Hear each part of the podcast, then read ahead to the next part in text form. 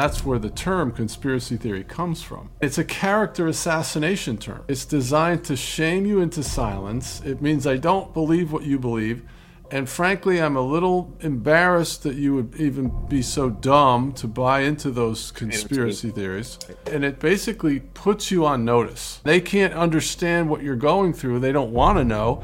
And worse, they then very often will shut down any attempt to bridge gaps to build bridges of understanding. And then ultimately, if you persist, well, I can give you one example me. I was given an ultimatum. If you talk about these crazy things, I can't have a relationship with you. Hey, dark web theologians, how you guys doing? Guys, we realize sometimes you want to vibe with us, you want to hear what we have to say, you want to hear about our lives and everything, but not everyone is like that. Some of you guys would rather just hear the info. And you know what? Both ways are totally fine. If you would like to hear the info only, we have timestamped this entire podcast. If you would like to jump to a particular spot, you can do that too. However, if you look and you're listening on Spotify, below the podcast itself is actually a transcript that you can actually go and scroll through. So if you guys would just like the info, feel free to hop around wherever you want. If you just want small excerpts or you know a small riff or whatever, go and enjoy that. If not, hang around with us. God bless, guys.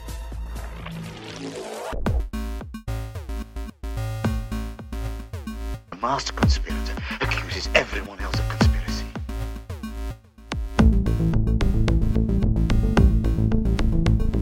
An establishment cover up. I don't believe in conspiracy theories. Have you heard of a conspiracy theory before? Yeah, I think we're in one. I'm not getting involved in any conspiracy. It's not a conspiracy, it's a family.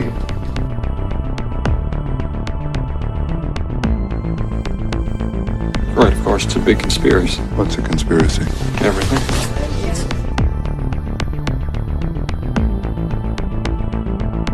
I was hired to employ the scientific method. My job right now is to uncover the root of this conspiracy based on the evidence. You have evidence? No, that's how we know there's a conspiracy. If there wasn't a conspiracy, there'd be evidence. That's how effective the conspiracy is. I think everything's a conspiracy. Everything is. Good evening, dark web theologians. wonderful to have you on. Wonderful to have you with us. Um, hey guys. Hello, everyone. Um, we are just getting uh, kicked off here. Today is the uh, second to last day of the month of January. We are almost done with this month, which is some madness. Um, we it still zoomed by, didn't it? It really did. It really did. We have um, actually two episodes, guys, that are coming out pretty quick here. Um, I keep saying that, and by the time you know, by the time they're out, you won't. You would be like, yeah, well, I already watched them, so great. Our Um, our definition of quick guys and your definition of quick might not line up, and we're real sorry about that. Well, I'm I'm not trying to drag my feet. I'm really not. I'm just I'm actually learning a new. So there's a few things happening. I'm learning a new video uh, editing system that I wasn't using, and so I'm like like melting my brain a little bit. And then on top of that, I don't have control over the interview with Miguel. I am waiting for the translation, so that is not on me. So anyway, um, neither here nor there. I am very happy. See, if we all just spoke Spanish, that wouldn't be an issue. Why don't you guys speak Spanish? What's wrong with you guys? Freaking hey, man. Because I'm dumb when it comes to Spanish. I'm smart when it comes to German. German, yeah. Remember we were Deutsch. We're gonna name the podcast something in German and in, in Spanish. I'm so glad that didn't happen. That would have been Yeah, it would have been not great. was super more controversial anyway. Um, so, guys, thank you guys for tuning in today. Today we have an interesting episode. We actually have an interview.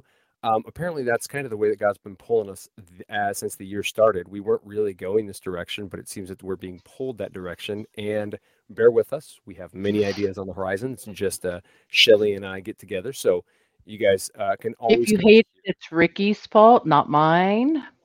get out of here. out here. I take no blame. Yeah, well, whatever. Guys, don't forget we have in you can check on the on TikTok, you can check actually on the Facebook page as well as on solo.to slash the CTD W. There's the bottom. You can find our wonderful stickers. We are actually still in the process of getting shirts made. I have a lot of stuff on the horizon and am slowly getting to them. So bear with us. Um, if you'd like to go pick one up, we would love for you guys to do that. They're five bucks. We ship them out for free. The more you buy, the less they cost you. And it helps grow the podcast. It really helps us keep the lights on, so to speak. Um, guys, after this uh, interview comes out, if you are on Spotify, please feel free to give feedback. There are always questions after uh, each of our episodes, so go ahead and give that feedback if you would like to. We'd love to hear from you. Uh, follow us on Mhm. Facebook, on any other platforms, but Facebook is where, where we're getting tons of engagement. Um, we would love to hear from you and what you have to say. Give us a, an email or any of those things, the Christian Theological Dark Web at gmail.com. Uh, you know, of course, Google is our favorite enterprise on the earth, but they are the one we are using. It is what it is. Um, so we're on Facebook, we are on Instagram, we are on TikTok, and we are on Twitter. Um, you can also find us on Twitter. So go and follow us. Go hit us up. We would love to hear from you guys. Um, guys, remember that this month and next month, all of your subscriber um, money that's coming to us is actually going down south to Mexico City to Pastor Miguel, who is actually in the process of trying to make Bibles, get more Bibles made, the uh, uh, underground Bible, La Biblia Subterránea, um, so that he can pass them out. There is a um, an event coming up in March. I think it's the very last day of March, if I'm not mistaken, called um, uh, Exodo Fest. And what they do is they go way out, way way out in like up on a really important mountain that's pretty near the city, about two three hours out. Isn't So- that Good Friday? Uh, I think it might be. Check it for me. No, the Um, 29th is Good Friday, so it's the day in between. I think it's like all those days. Like it's just the weekend. It's like Saturday and Sunday. So It's Eas- Easter weekend. it's very cool. People go out What a good time. Yeah, well, I mean, he probably chose it specifically for that. Um, they always camp out there. There's a bunch of you know just little camp settlements, a bunch of tents out there, and um, they really do it to share share the gospel. All sorts of bands from all over the place come or go, I should say, to uh, La Malinche is the name of the mountain out there um, where they have it, which is r- real near. I think it used to, or is real near a volcano. Can't remember off the top of my head, but anyway, the point is they share the gospel using those Bibles, and they are geared towards the underground scene, punks, goths, metalheads, so on and so forth. So, um, without further ado, I don't want to take up any more time. Um, Shell, do you have anything you wanted to add before I bring on our lovely guest? No. no, not yet. I'll, I'll add plenty eventually. Well, I want to bring on our guest here in a moment. Uh, his name is John Kirwin. He is the author of, oh, I'm going to forget the name, The Conspiracy Theorist uh, Survival Guide is the name of his book that is out on Amazon right now. You can go and check that out. Um, I have read through it. Um, obviously, I wouldn't be here. It wouldn't be very uh, gentlemanly or very prepared, and lacking in preparedness if I hadn't. Um, so he um, actually, I'm going to let him kind of give his own explanation. I'm kind of new at this, and I don't want to mess it up. So I'm going to kind of let him give his uh, intro, and then we'll kind of get into our backstory and just kind of chit chatting and, and figure out, you know, where we're going and stuff. So without further ado, John. Dun, dun, dun, dun. All right. Welcome. Hey guys, great to be with you. Really looking forward to our convo. You know, convo is a weird word. Mhm. I use it all the time too. So, guys, I don't know if anybody saw in any of the chats this week. Ricky is an old guy when it comes to shortening words in conversations like combo or ESP for especially. So I thought I'd just throw him under the bus for everybody's amusement Nice. right now. you poor thing. She well, let me give some context. So one of our listeners sent me something, and she says, "Do you get it?" And it was a picture of Neil Armstrong, but it said Neil, and then it said dot had a dot, and then it had an A, and then it was like a mirrored image, and it was an alien on a spaceship, and it said A dot Lien. So it looked like a mirror image of Neil Armstrong and, and alien. And I was like, she's like, "Do you get it?" I was like, "Well, I, I mean, I think I get it." And then she goes, Mhm. "Yeah, well, it says Neil A and A Lien," and I was like, "Yes." She goes, ESP, the alien. And I was like, ESP? I was like, what, what, See, and I knew right away she meant especially the alien. And she goes, no, no, no, especially the alien. Oh, I thought you were talking about ESP, superpowers, and all that good stuff. I was totally lost. Anyway. And when people private message us, either one of us will answer at any time, and sometimes you'll get both of us, and so it gets a little bit chaotic, and and sometimes one of us is up in the mountain and her uh, network is lagging a little bit and she misses some things and says mm-hmm. stuff and confuses the conversation more. it's all good. It's all good. It's all good in the hood. So we've been having a fun time online the past few weeks. Um, John, it's good to have you on, man. You yeah. our podcast invitee, so we don't want to leave you out in the cold. Um, tell us a little bit about how long you've been doing this. I guess like you know podcasting and everything. How, how long you've been doing the podcast for? Um, I've been on YouTube for about seven years. I just started my podcast recently. It's it's the same name as the book. It's it's on most of the major. It's on all the major podcast platforms. It's called the Conspiracy Theorist Survival Guide Podcast. Yep. And we we cover the journey of the Christian truther. Our our narratives are very aligned. Uh, what you guys are addressing is almost identical. Essentially, I came from a ministry background. I was a full time ministry for about 11 years in New York at a big church with Dave Wilkerson as a youth pastor and a worship leader, and then another 20 years as a as a worship leader in lay ministry. So, you know, I've been in and around the church for the better part of 30 years on the platform and traveling. And so, you know, what you happens as a believer, you come into the kingdom. I remember when I got saved, and I went to hang out with my friends and they were passing me the joint and then cursing and I had gotten born again, you know, just overnight. And I remember thinking these guys are either going to come up where I am or I'm going to go down where they are, but we're not going to coexist. Hmm. Well, the same thing happens to the Christian when suddenly God taps him on the shoulder and says, Hey, did you notice that the lunar lander looks like it's made of curtain rods and cardboard? Or 9 11 is fake? So you start to question officialdom and you begin to then have another experience of persecution. But this time it's from friends, family, and church members. Sure. Because they don't know and they don't want to know. And society at large, frankly. Yeah. So that's what the book is about. It's about the, uh, it's a guidebook for persecuted truthers. And I wrote it because I made a few videos initially to try to, you know, heal the chasm that was forming between my wife and I. You know, she thought I was nuts. And then uh, what I, I posted them on YouTube, and I started getting flooded with people posting, oh, wow. telling me the same things that I was going through. So I just kept making them, and then seven years later, I'm got hundred videos, so I'm still here. then I wrote the book. man. I'm glad I grew up weird. So it was never yeah. like a, a normal thing for me. I've always I've always been weird, um, but I've always I've always had the reputation as well that if you want a straight answer and you want the truth, hmm. that I will always always give them, even though I'm peculiar people for sure. Hmm. Yeah. Um, that's that's actually something I wanted to ask you, man. Um, how how was it you? Because I think I think both Shelley and I's backstory is very different from yours. Um, yeah. So how was it you stumbled kind of into this? Like, how did you get kind of drawn into? I mean, I guess for yeah. back, lack of a better word. What was your red pill? Uh, yeah, I was I was a pattern day trader at that point seven years ago. I was trading full time, and uh, so I'm in and around the financial markets, and I discovered or uh, was shown that the Federal Reserve wasn't federal; it was private banks.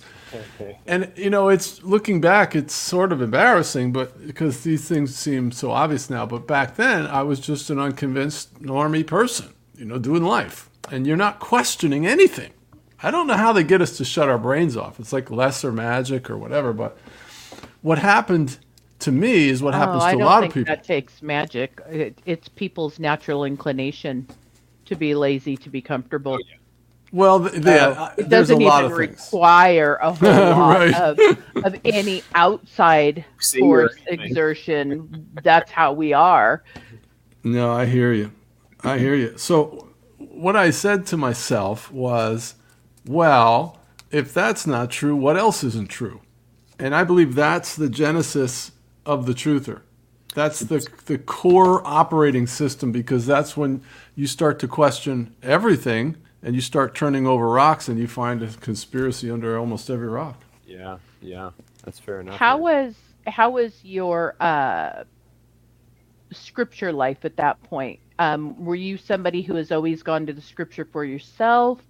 Um, did you kind of leave it to to somebody else and then start delving in the word at at a certain point? Because for me, I started memorizing scripture when I was 7 Mm-hmm.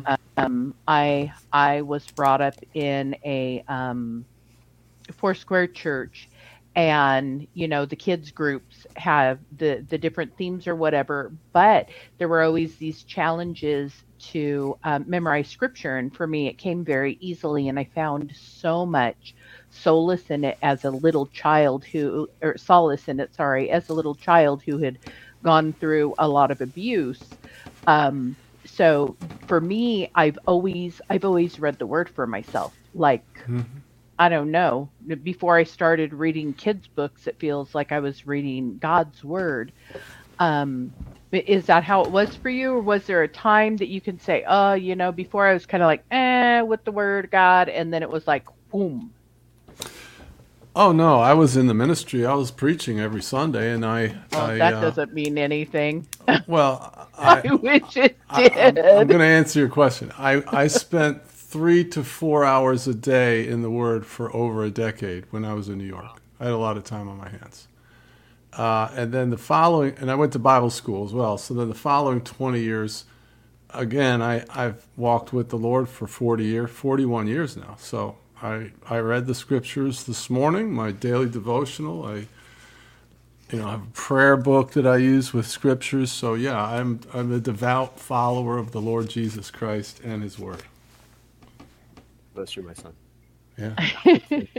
I know that there there are two different kinds of of um, reading the word. You know, when we re- we have a an idea already of what we're going to say, and so we're going to cherry pick all of the scriptures to back us up.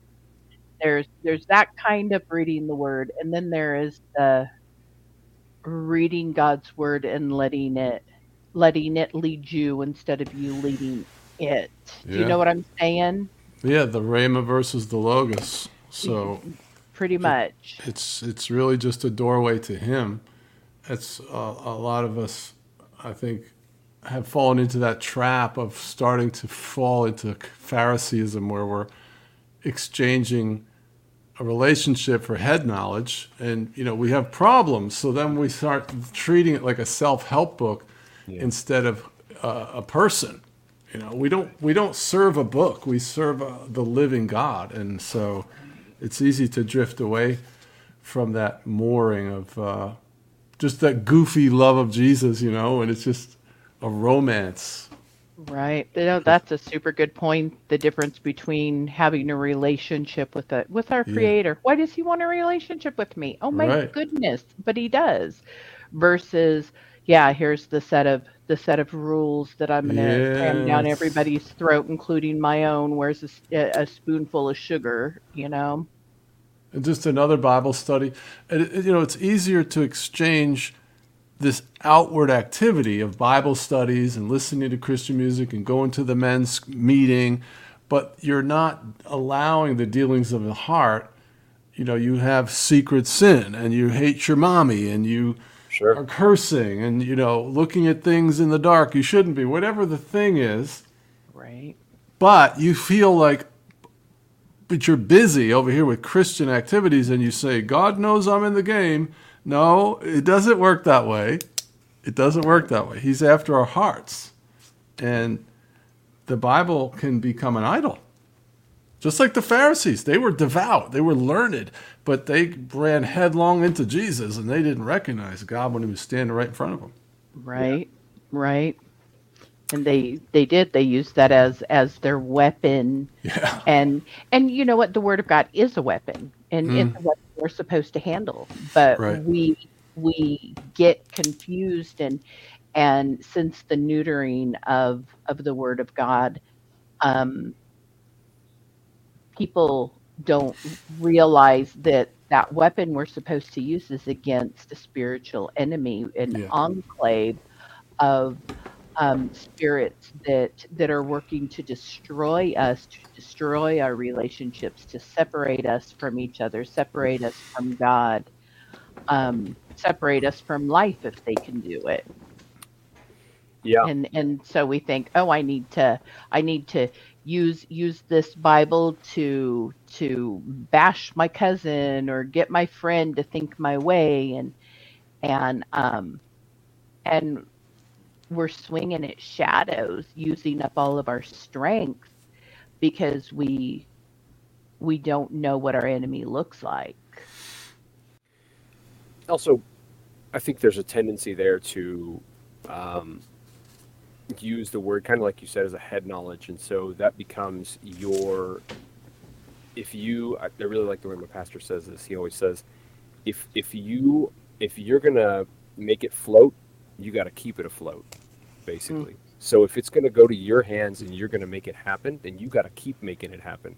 In turn, if we allow God to do things, then we don't have to keep that boat afloat. It stays afloat Yeah. on its own, right? yeah Yeah.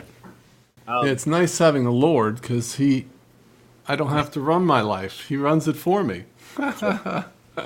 right it's like it's that's why it's good to obey Yeah. It's like, what am I supposed to do? Okay, well, yeah, it's just, it's crazy. It, and we're like, oh, I don't want to obey YOLO. What am I missing out on? I, I'm going to not have this fun. And it's like, man, so much of the um, weight is off of my shoulders Mm. because I took his burden and I gave him mine. Or I can take back Yeah. my burden and I can struggle all the way up the hill with it. Right. God, God really got a hold of me a couple months back because I saw this short testimony of this old preacher. He'd been serving God, and I don't know what path he was on, but he died on the operating table, and he went before God, and God told this guy, "Your faith is in vain, and your ministry is an abomination. It's all self. Now go back and finish right." That's what God told him. So he comes back. Well, I took that to heart and I stopped the presses and I started crying out to the Lord. And, the, and so, one of the defining life scriptures now for me is the Son could do nothing apart from the Father, right? That's what Jesus' mission statement. I do nothing unless I see the Father do it. Go anywhere, I don't say So, anything, it's the only what he says, only where he shows.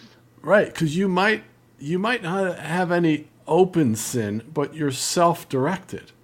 You're not relying on him for the blueprint. So if he tells you to go take the walls of Jericho, and you try to go in there with a cannon, you're going to fail. You've got to do this cockamamie thing where you march around seven days. You got to get his blueprint, because then it's the only thing that's going to bring him glory. Because he doesn't, he's not impressed with my ideas and my talent.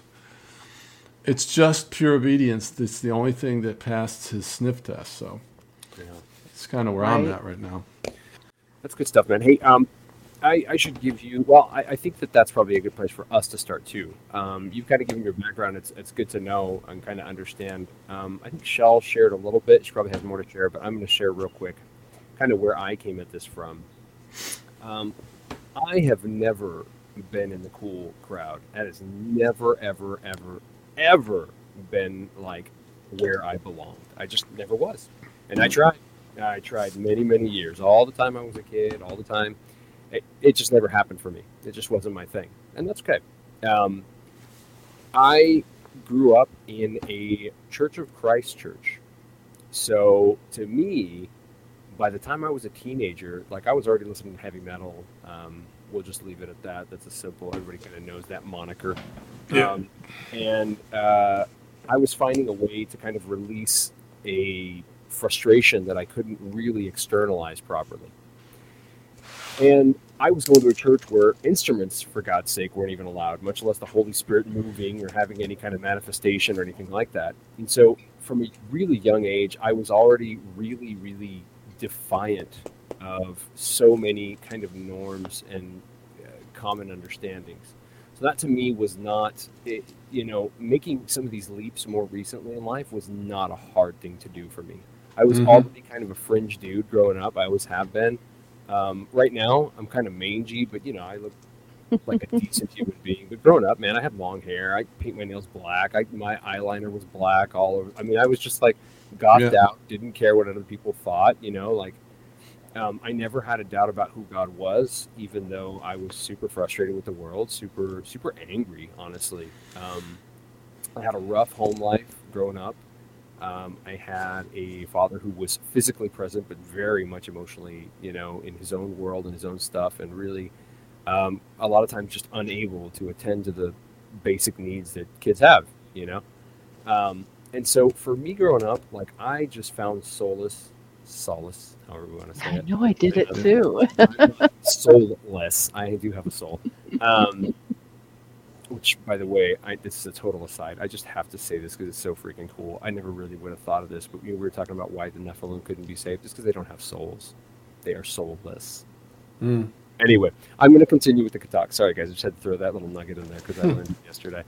Um, and and so growing up, that just you know that just was just life for me, you know. And I was always I was I wasn't the one that was always talking about giants because I didn't know because nobody really introduced me to the ideas because I didn't really have access to any of that stuff because of where I grew up in church. Like it was like a total foreign thing to me. Well, I went on a uh, I guess I was 13, 12, something like that. And uh, I ended up going to a small Christian church, uh, small Christian um, uh, school, excuse me, and then ended up going to church there, which is the church that Shelley's at now. And it's an Assemblies of God church, but, you know, there's like a million different type. It's kind of like saying, oh, I go to a non-denominational church. It's the same thing as like saying Yeah. Go to Assemblies of God. Yeah. So in this particular church, thank God they actually believe in the gifts of the Spirit, which is something that was like absolutely foreign and really awkward to me growing up. But I, you know, in spite of how uncomfortable it made me feel, was kind of irrelevant. I was like, well, if this is the God of the universe that can do whatever he wants, who am I to question how he does it? Um, so one thing led to another. There was definitely conflict with with my parents and which church I was going to growing up, blah, blah, blah. And I was always on the fringes. I always wanted to go and preach the gospel, share the gospel with people. I always wanted to be at a show, playing music, talking to people, uh, screaming my guts out, playing guitar, you know, stuff like that. I like it. I like good stuff that uh, you do when you're 18, 19, 20. Um, even moved abroad. I lived in Mexico City for five years. You know, shared the gospel, played in a band, all that stuff. And so, all these kind of what I'm getting at is all these kind of life experiences for me. When when COVID hit, it took me like two weeks to figure out what was going on. I was like, nope, I know exactly what's going on. This is not legit. There's some weird stuff going on. I don't trust anybody. I don't trust anything. Right. Um, I was a, I'm a Chinese uh, Mandarin Chinese major. Uh, I studied East Asia. I know the, Chinese government well, and so I was furious. And then, you know, more stuff stuff's coming up. You start finding out the Euro government is more corrupt than you could possibly fathom. And uh, so, you know, one thing just kind of led to the other, and I was like, oh, okay, makes sense. Yeah, I mean, I, I'm okay living on the fringes. I've already been there, you know. Now at least I can give it a name, uh, because when you're kind of wandering in the desert and you don't feel like you belong anywhere for the longest time, you're just like, well, okay. I mean, I guess this is just kind of how it is. And then you're like, oh, it's a ploy to completely alter humanity. Fair enough. All right, makes sense to me. Right. So for me, Right. I was on board with it. You know, like it wasn't it wasn't this like struggle where where I, I was trying to fit in. I was like, I never fit in anyway. And so I was just like, all right, let's just assume it. Let's just make it, you know, appropriate it. And that's kind of my path, man, to um, I guess what you would deem a, a truther. Um, to really becoming uh, I guess fringe or whatever you want to call it. Really, it's just uh, associating, uh, or sorry, assimilating the information that God has in His Word that uh, either does or doesn't match up with reality. You know, and and we we may agree on which conspiracies we think that we we align on completely, and that's fine. We may disagree. I, that that is kind of a you know a moot point for for me. Um, the point here to me is that that we at least deal with these issues, and that's really what this podcast is about. That we we refuse to deal with these issues, you know. And I'm not saying that we have to pound someone's brain in for them to listen to it, but I am saying um, we're going to be here we're going to pres present the evidence. We're going to talk about what we find. Um, there's legit stuff going on. There are other gods. You know, there's not just a single god. There's one only worthy of worship, right? But there are many, and they are meddling, meddling all the time with all sorts of Yeah, stuff in all sorts of ways. And so, I- mean, to me, that that really is kind of the the trajectory, and this has been the path. And I, I think that uh, the Koof Poke was what really kind of pushed us all over the, the, the both of us over the edge to do this this podcast. It had already been in the, the works, but anyway, that's Well, and during that time, um, we have we have a small group of one, two, three, four, five, six of us um, who uh, would get together. Not even get together because we're we're all over.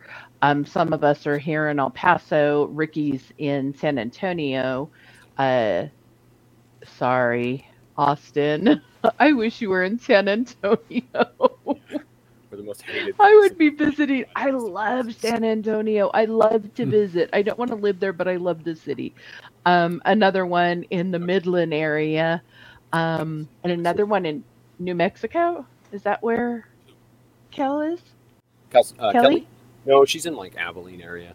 Oh, okay. So, nah, we're all Texas, but spread out, and and um, we would we would spend time praying for each other. You know what? Either out loud or via a text, um, and we would talk with each other about whatever was going on and encourage one another. And I think that that is vital. We were spending time touching base with each other every day, and we lifted each other up and uh, bolstered one another, recognizing the truth and being able to encourage each other. You know, so like when Ricky's, huh?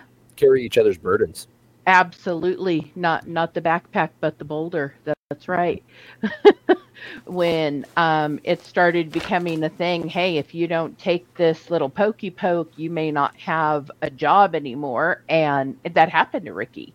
And so we would be praying, you know, Lord, provide for him, um, give him vindication, whatever, you know, and and um, we had all had the conversations. Okay, what am I going to do if this happens? You know, what what it, what is the thing to do? And it wasn't necessarily the same. We didn't all do the same exact thing, Yeah. um, but we encouraged each other in the truth the whole time. And I think that that's vital Yeah. for um, for you when you know the truth. You have to have a body that's with you, that surrounds you, because you know what? In in my church, there were various levels of people who believed one thing about Certainly. the pandemic and other people believed a different thing about the pandemic and hmm. and you know in a church setting you you have some people but you don't have everybody but when you know the truth and you are on the journey it's like when Paul says follow me as I follow Christ hey let's go let's go together and there's so much strength in that Yeah. um which which I think is why we have found you because it's the same it's it's um Deep cries to deep. deep cries to deep when you Mhm. when you know the truth and you find somebody else who knows the truth um it's so encouraging to be able to talk about um, well, when they're a believer in in Jesus, then you get to talk about your your best love, you Mm. know, and and that that is such a soul nourishing thing um, to get to be a part of. Yeah. Mm-hmm. Um, I think that that kind of covers the intro. um, so I wanted to ask you, man. Um, I uh, should disclose this about myself, um, about both of us, frankly, but but especially myself. So my my area of study going going to college, and uh, no, I don't feel like I wasted it. Uh, I you know I have debt, but uh, I felt like I used that debt pretty dang well. I'm not to lie. I got to study like three different languages. Uh, I acquired all sorts of crazy stuff. One of those is a linguistics degree. So when I come at a subject, I want to pick apart every word. I want to know what it means. I want to know where it comes from. I want to know why it's there. I want to know so on so blah, blah, blah, blah, blah. Um, that being said, how would you define the unconvinced? Yeah, there's clearly two different types or groups um, that I've identified. and the first one is people that don't know these things that are outside the Overton window. They're typically called conspiracy theories. Uh, but they're basically topics that are not sanctioned by officialdom. So 9 11 was an inside job, is a conspiracy theory. And so essentially, the majority of people have the, this defining characteristic, which is they don't know about these things, but they don't want to know. So they exhibit the textbook definition of delusion. Delusion means you, you believe what's wrong, but you're resistant to facts. The truther, on the other hand, this other group, whatever you call them, mm-hmm. they've discovered these massive conspiracies and they've chosen to accept them. And that's a function of integrity. And they allow the truth to take them wherever it goes. So they're branded a truther, meaning they have decided to begin to question officialdom, and they do want to know. They're they're on a on a fact finding tour, and that that massive shift in your ideals and priorities creates relational chasms that, in my experience, um, and actually the reason I wrote the book is because I, I probably personally interacted with over 200 people that have been divorced by their spouse in the last seven years thousands that have told me their children don't talk to them, their friends don't talk to them. And it's not like we're ramming things down people's throats. I mean, if you're trying to do life with a spouse, yeah. And imagine imagine there's two atheists that get married, and then one of them gets radically born again and spirit filled. Sure. The atheist is going to go along with it for a while, but they're finally going to be like, "Hey, honey, I'm glad you're happy, but you're going to have to choose Jesus or me." Yeah. And, and I can tell you what I would do if I was told that. I was like, uh, you know, I love you, but you don't have the words of eternal life. So if you're going to issue an ultimatum, that's on you. And that's what happened to me. What's that? I said Jesus or Jesus. yeah. um, okay, that's. I mean that that that uh, is a pretty solid um, definition. I appreciate that. Mm-hmm. Um, you mentioned uh, about 200 spouses. That's that's a uh, substantial group of people. Um, we're talking about 400 families essentially. Uh, excuse me, 200 families, about 400, yeah. 400 individual, you know, people and couples. That's a that's a lot of people. Um, what yeah. would you? I guess how do I want to ask this question? Well, let's just go straight to the you know to the jugular here. Can you give me a, a, a really striking example of um, one of like a, a couple like that, um, but then also like a a very erratic reaction that you've had before? Yeah, well, I can give you one example. Me, um, you know, I didn't leave my spouse. I was asked to leave. I begged her not to break up the family, but she said, "I I don't want to be married to you. We're in two different worlds." Wow. And so uh, the problem is there's a mind control component to this, which many have been programmed not only to not want to know, but to attack the person that's questioning the official story. And that goes all the way back to the original bulletin from 1967 that the CIA created, and they released these talking points, and that's where the term conspiracy theory comes from. Right. Yep. And it's a character assassination term. Yes. It's designed to shame you into silence. It means I don't believe what you believe. And frankly, I'm a little embarrassed that you would even be so dumb to buy into those conspiracy theories, right? And and it and it basically puts you on notice. Yeah. Now the the problem is if you if you then persist, they then begin to perceive you as being obsessed, which is fairly valid. Uh, it's very often a rocky road when you start uncovering these. But my observation is that you're supposed to be obsessed if you're in a burning building. That's the correct response to peril. Sure. One of the things that we discover in this is that we're not supposed to trust uh, blood drinking psycho mobsters that run the world, like Fauci and different people that are running things, are not what you think. And yeah. they don't know that. And so it, it creates an overnight tectonic shift of your ideals and priorities. Yeah. yeah. And they can't understand what you're going through. They don't want to know. And, and there's then worse, they then very often will shut down any attempt to bridge gaps, to build bridges of understanding. So you'll be told, I don't want to talk about it. You care more about those things than you do me. You're obsessed. Those are all attack vectors which basically shut the door to relationship. And then ultimately, I talk about this in chapter six, the three stages of rejection. Mm-hmm, mm-hmm. You're, if you persist and you're vocal, so I be, I, you know, for two years after a couple years, I said nothing. So I'm not ramming anything down anybody's throat. Mm. But I said I'm going to go over here and save the world if you don't mind, okay, after hours or whatever.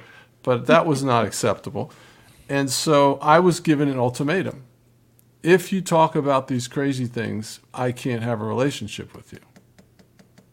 Now, never in seven years have I heard of one truther go to their spouse or their friends and tell them, if you don't talk to me about these things I've discovered, I can't have a relationship with you. Sure. We don't do that. Okay, we're the ones that are trying to build bridges of understanding and have an intelligent discourse. Yeah but we get a very vitriolic, this is to answer your second question, an example of a bizarre response. As this, as this was unfolding between my spouse and I, uh, after a couple of years, she had an intervention. I came home, and the pastor, the assistant pastor, and the deacon and my wife were in the sunroom.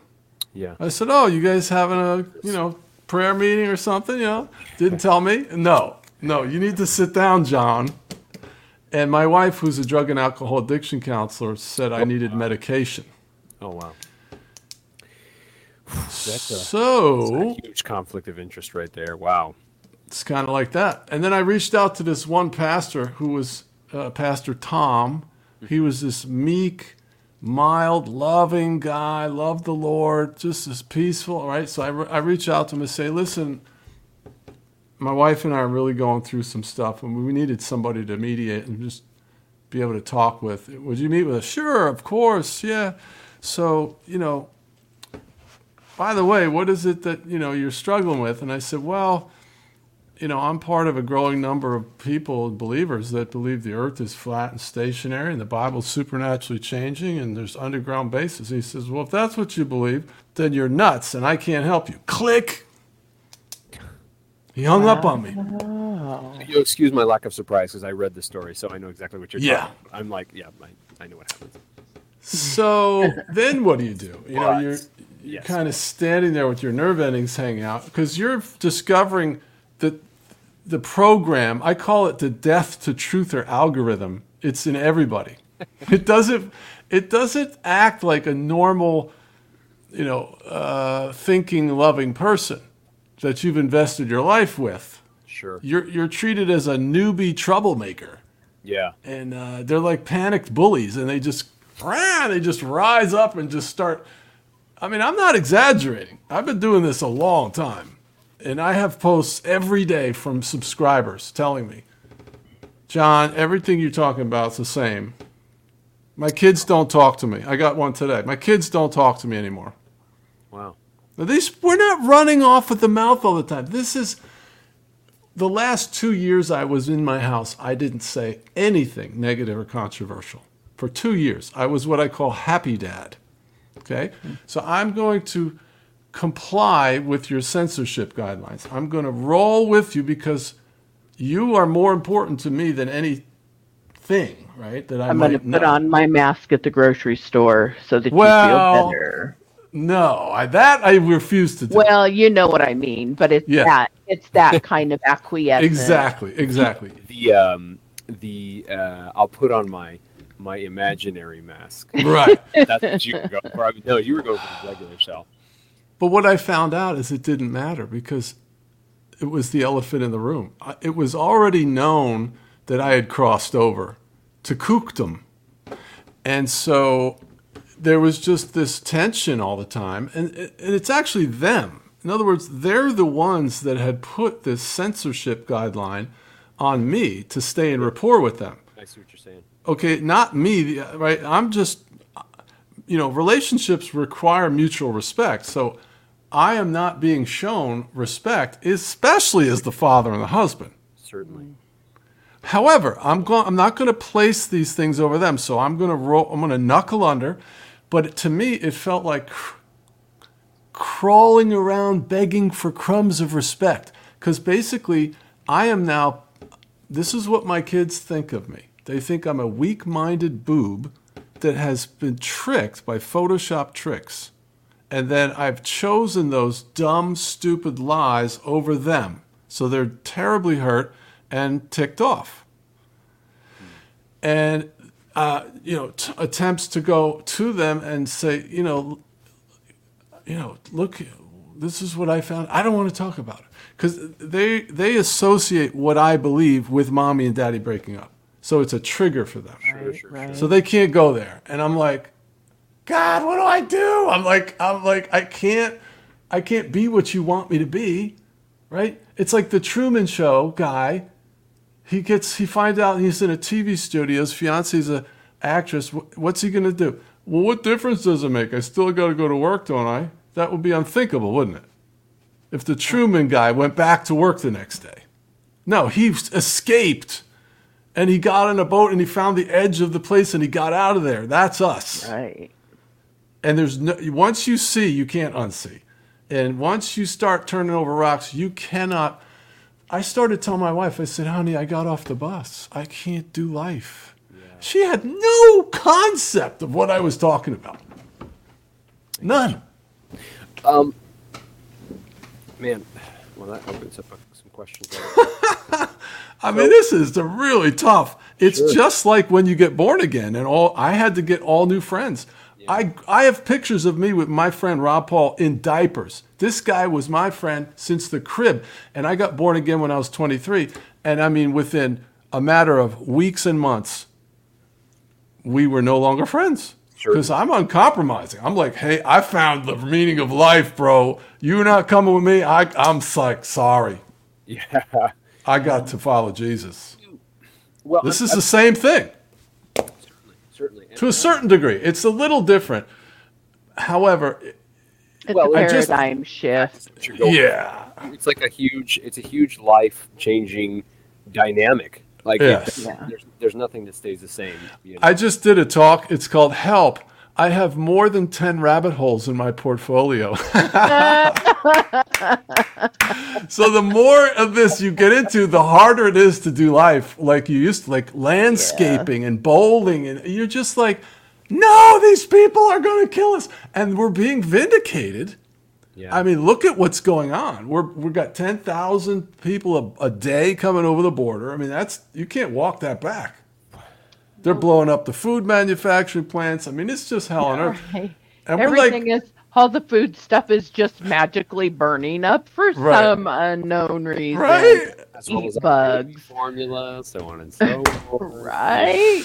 Let, let me ask you a question, man. With Yeah. regard to particularly Christians, I actually don't like that word. I go with nominal Christians because in my mind, that's what they are. They're nominal. Um, Hmm. they, they are a culturally sanctioned Christian, is what they really Yeah. are. Um, do, Yeah, it's do a you club. think that that's what's that? It's a club. Y- Well, yes. They're Do members of the that club, but Do you think that that's what it is? That it's it's just a club membership, and that's why people are that way, or do you think that that they really have some serious cognitive dissonance? Like, what do you think, in your estimation, that that kind of wall is that you're? Do you mean why? Why do people resist wanting to know? Particularly people that call themselves Christians, particularly. Um, I I don't think the the biblical worldview enters into this. This cuts across all demographics. I have a chapter in my book called "The Demographics of the Truther Community." I believe the resistance comes from a, a variety of things. Well, one of them is integrity. Integrity determines your just your choice at the moment you're shown the evidence, and typically people immediately count the cost. Right? They know intuitively if they bite down on this, then they're going to get persecuted because they're persecuting you. Right? So it's essentially a um, cowardice that they prefer their happy life. They're on a joyride and they don't want to give it up. So they commit an intellectual suicide. And they, now though, here's the problem. Once they decide, I'm not going to admit NASA is lying and the media is lying to the, all of humanity. Let's just use that as an example, right? So what's the option? The only option is to attack the messenger now. Of course. So they go directly to ad hominem attacks and then start invoking terms like conspiracy theory, kook, nut job, trafficking in the dark corners of the internet, fringe. Uh, you know, you can't believe everything you see on the internet. They start disparaging you. Right. And if that's your spouse and your kids, like my, I looked up the definition of trust, and it means to believe someone has character. Well, my beloved wife basically characterized me as a as a nut job, not overtly. She made every effort to be civil, but it's it's unavoidable when you opt out of being, you know, like like the I would say, she would say you you're you care more about that information than you do us. I said, do you mean the truth? like, is the truth optional to you? Because it's not to me. Yeah. And I'm sorry you don't like the truth. I really do like the truth. I prefer the truth. Sometimes I don't do? prefer the truth, but I loathe the the other option. The option, right, right. You know, I mean, sometimes the, the truth is hard. Following the truth is hard. It's it's always funny to me when somebody will ask me, Shelley, do you want to do this? Want has no bearing in this. Is it the right thing to no. do? Well, then I do it because it's the right thing to do. That's right. Not because I want to do it or don't want to do it. That doesn't play into it.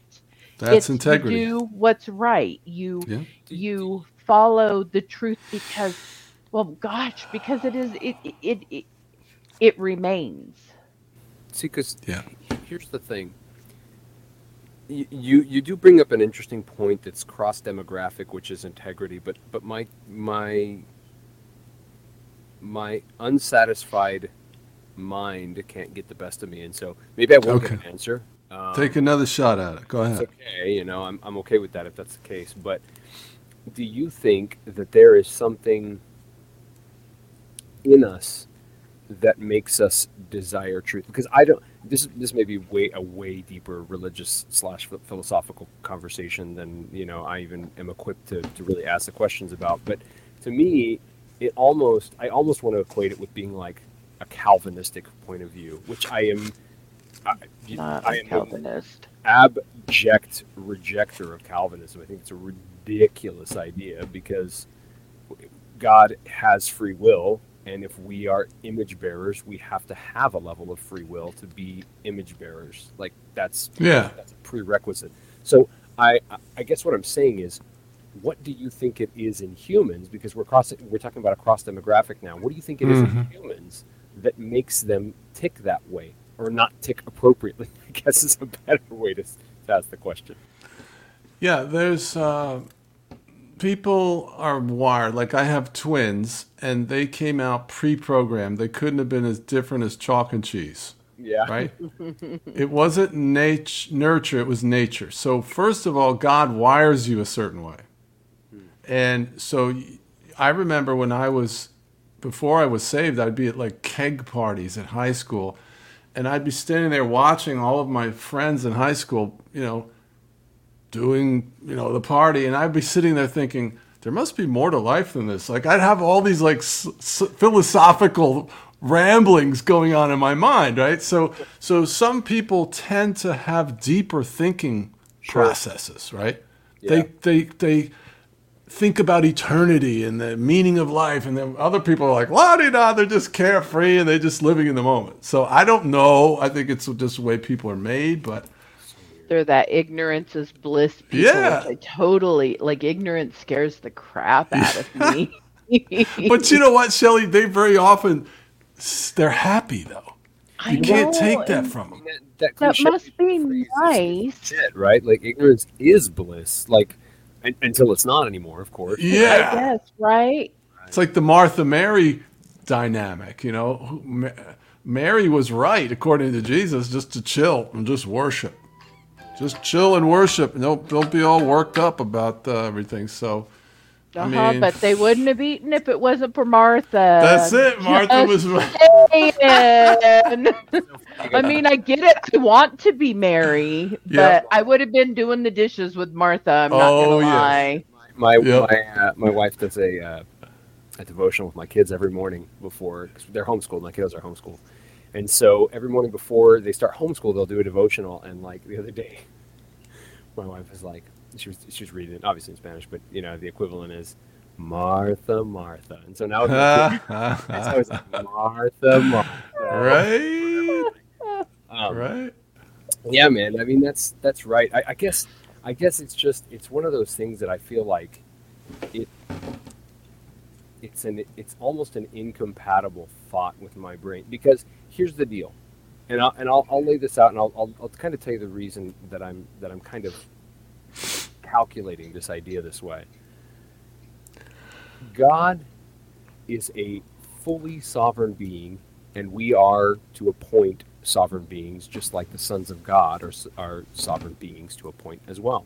Okay, we know this because there's scripture. I'm not going to waste our time. We all agree, you know, that that's the case.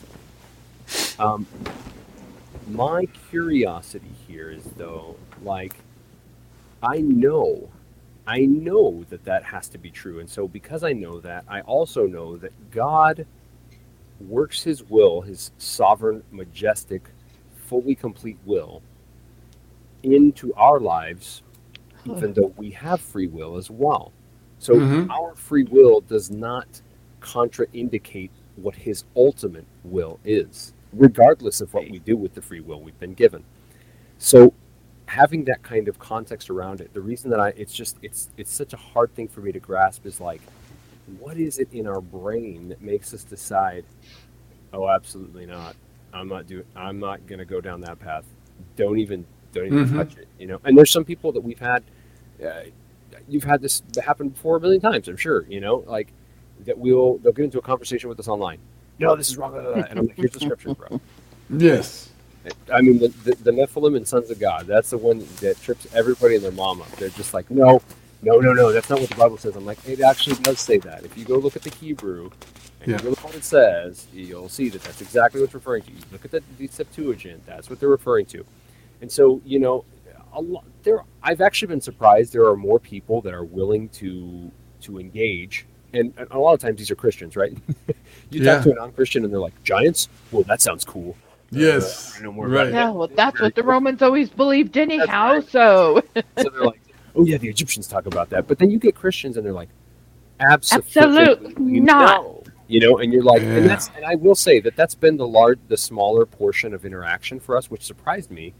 Um, but there is a belligerence about it. You know, some people are Mhm. just so belligerent, and I'm like, why, dude? Like, what? What do you gain from that? What does that? Mm. To me, it doesn't make sense. Uh, it's just it's hard for me to kind of absorb and believe or take. I don't know. What Yep. to say. It's uh well, the devil goes to church a lot. You know, it's the religious spirit more that than all of us. drives that type of exclusivity of uh, superficiality. To just, you know, you have a cookie cutter mo- worldview, and you know, there's a lot of things that are not delineated in the scripture that are real. Yeah. All kinds of stuff. So you have to know the author, not the book. The book is not the is not deity. God is the deity, and you have to use the book to just know Him. But you know, there's a lot of factors. There's infrasonics. There's you know, um, S- Stanford study showed that the fluoride reduces IQ by twenty percent. Yeah, sure. There's 50 different chemicals in a Chick Fil A sandwich. 27 chemicals in a McDonald's French fry. Those are by design to dumb us down and subdue us. Yep. Um, we're being conquered. We're being domesticated with um, infrasonics, uh, all the um, pharmaceuticals, MK Ultra mind trauma-based mind control, all the Tavistock stuff, and then you have this part of your brain. It's called the reticular activation center, mm-hmm. and it filters out everything that's inconsistent with your paradigm.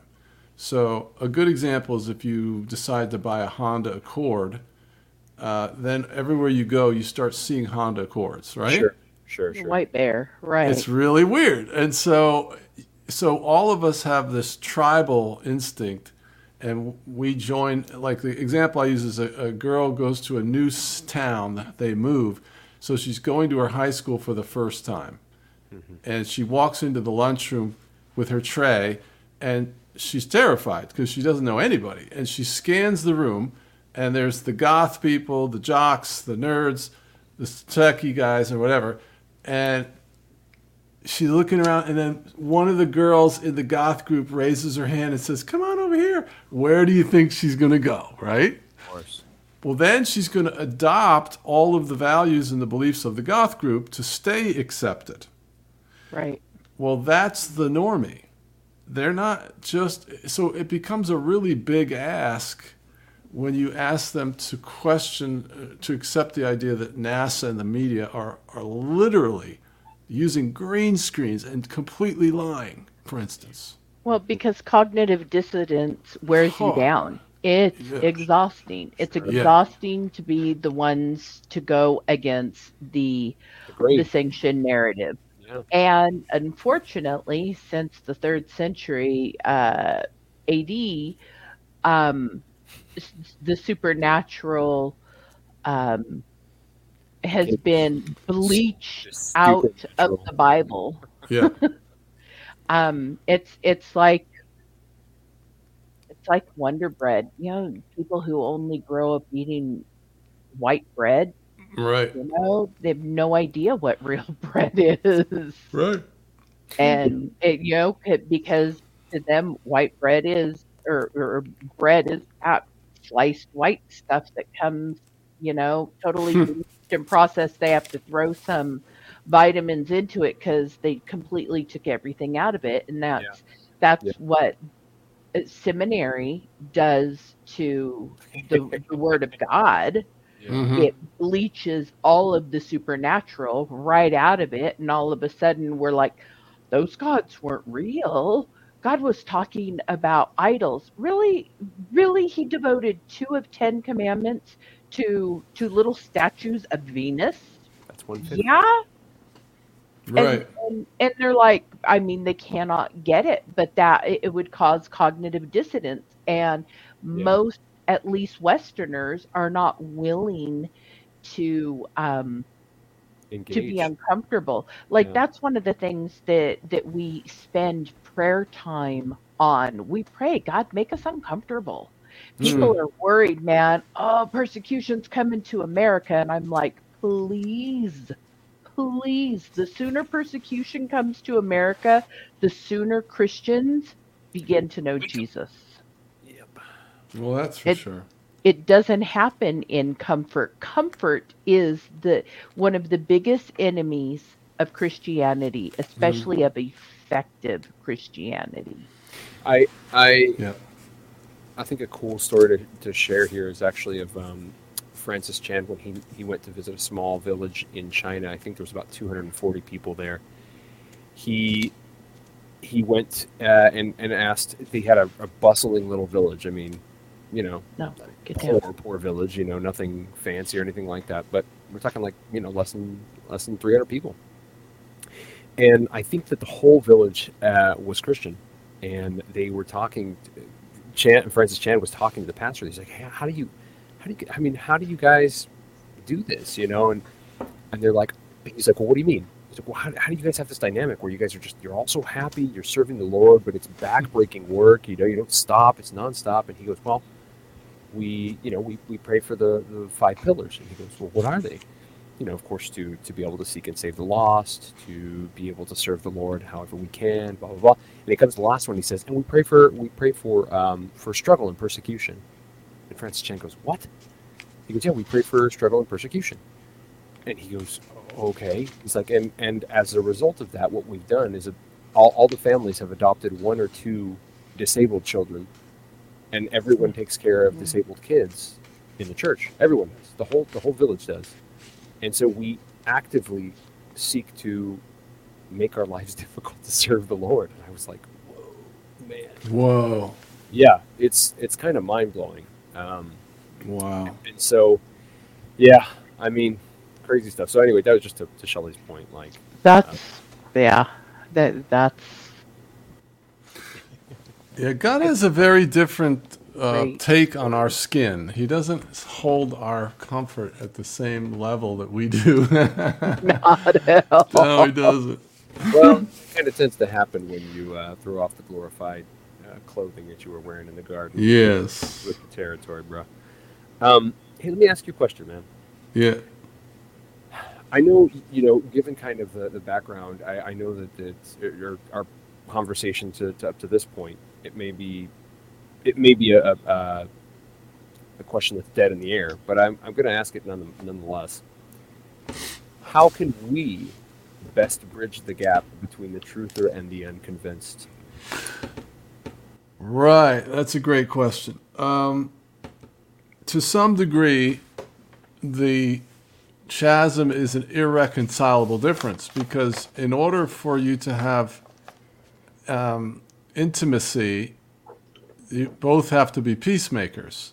Right. The, however, the unconvinced is throwing up relational brick walls with their ultimatums and their unwillingness to engage in any kind of uh, examination. So if you're confident about what you believe, you're not afraid of examination. You can come to me. We'll pick pick. I'll use 9/11 as a archetype for conspiracy theories, right? Let's say you believe the official story and I don't.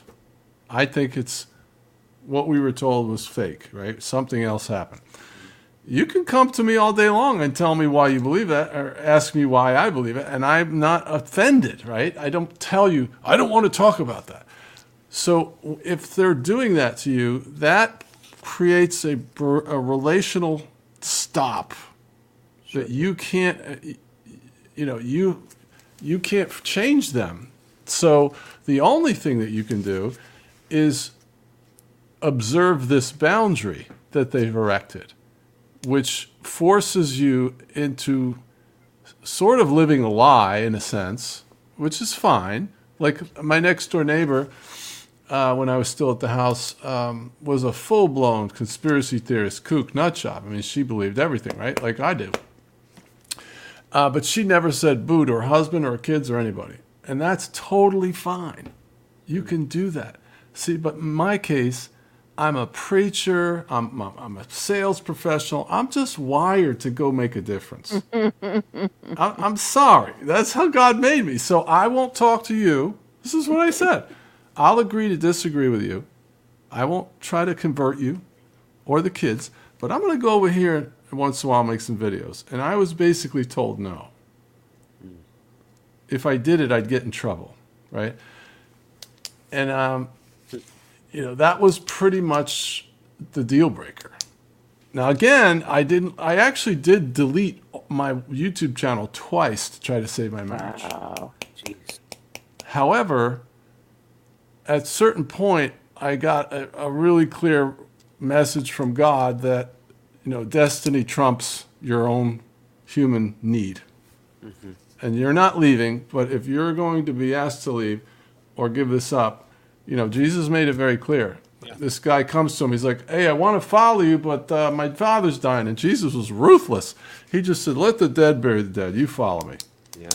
Well, no, so, there's, there's a, I mean, particularly about what you're talking about, there is actually a, uh, I mean, we we use the term unbeliever in uh, mm. in a little bit more uh, a bit of a different limelight here, right? But uh, I mean, Christ is very clear. Like, if you're willing to, if if your your spouse is an unbeliever and is willing to live with you, right? You don't leave. You know, right. your actions, your the way you conduct yourself, uh, uh, you know, under the table, how you're praying for your spouse and everything like that. That will win you much more, many more points than um, than anything else will in that situation. So, geez, man, I you know I applaud you. That's that's really that's really rough. Now I will I will say there was one thing I learned during that two year period when I was silent, and I was what I call happy dad. So I just talk about whatever they wanted to talk about, and I didn't really try to be the spiritual leader. I mean, they didn't they didn't want it. They didn't want me to teach them or lead them, so I just would go to the dinner table. I just eat and I just talk about fun, fun seasons in the sun, hair, nails, landscaping, movies, play dates, bowling, whatever it is. You, I'm I'm just here. I'm in the same room, but you don't know me. You don't want to know me. And so this is me. And so, however, I'm bending over backwards to observe this boundary. But if we're watching a movie, you know, somebody on the movie screen would invoke the term conspiracy theory. And I would get snickers in my direction. Well, that was a boundary that I decided I'm not going to tolerate this. Sure. This is a level of disrespect that I'm not willing to tolerate. So I came up with this statement Excuse me, I may be mistaken, but I'm not crazy, and I'd appreciate it if you didn't use that term in my presence. It's very disrespectful. That's, that's worth the price of admission right there. Because I was attempting to be godly and humble and try to give them what they want, which is, you know, human relation skills 101. You observe people's boundaries, right? and I'm putting them higher than this knowledge that I've attained. You know, like Paul said, you could know all mysteries. You have not love, you're nothing. However, Right. if you're gonna, if I'm gonna walk on eggshells, then you're gonna have to walk on a little eggshells yourself. And I'll take that one step farther. Okay. What I then found during this period of time was I was told by two of my children, if you talk about crazy things, I can't have a relationship with you. That's just my wife's narrative that they picked up, or they she counseled them to say that. Okay, so I'm fine. I'm just here. But then what was happening was they were then drawing mm. me into conversations about things that if they knew what I believed, they would think I was crazy. So now what I'm forced to do is not only be quiet to pretend like I'm deceived like they are, to stay in rapport. Now mm. I I have to actually mouth the words that they expect me to say. Like let's say they start talking about the moon landing, all right? Or 9/11 and I'm supposed to be like yeah, 9 11, 19 guys with box cutters or whatever. Yeah, no. I said, no. I said, I'm drawing the line here. If you're going to place an ultimatum on me that I can't say anything that, that challenges your views, Then which don't is bring up your views. it- it- that's right. And then that was a, that was not well received though. Sure, That sure. plunged our relationship to new heights of low, if there is such a thing, and uh, new heights of low. So I, you know, I basically tried every form of logic and compliance, and you know, finally it just got worse and worse. And my wife asked me to leave, so now.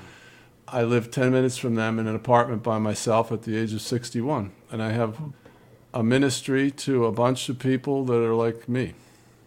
Wow. And we're not like in self pity, like, you know, in an echo chamber. I mean, this is real raw persecution.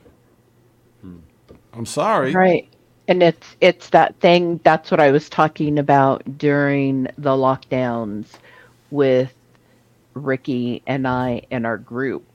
It it that was the group that kept us sane. That was where we could be honest and um very Mhm. vulnerable and real with each other Yes. and where we could support one another. That that is what it was because even people that we love for or that we love and care for and we hang out with you know mm, go Mm. go have pizza with or whatever but much more quiet about um our views now um i don't have anybody in in my close family. My husband is a newer believer and uh my husband's fantastic.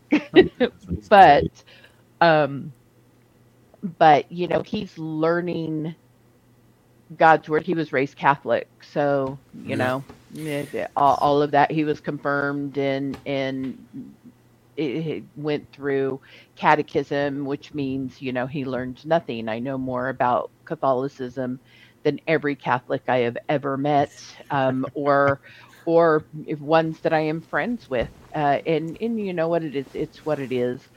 Um, but for him, these things are just part of Christianity for Danny. Mm-hmm. Yeah. You know, this he wasn't indoctrinated with with a um, a neutered uh, belief system. Sure. So when right. when we we talk about it, you know, he just asks questions. Oh, that makes sense. And and um, uh, Hannah, you know, will talk and she'll be like, "Well, mom, how come nobody ever talks about these gods like they're real?" And. and we'll we'll discuss this, and then she'll be like, "Well, that makes everything make much more sense." Yeah. yeah. yeah. You know, so um, I can't imagine uh, that. Now, like I have lots of family.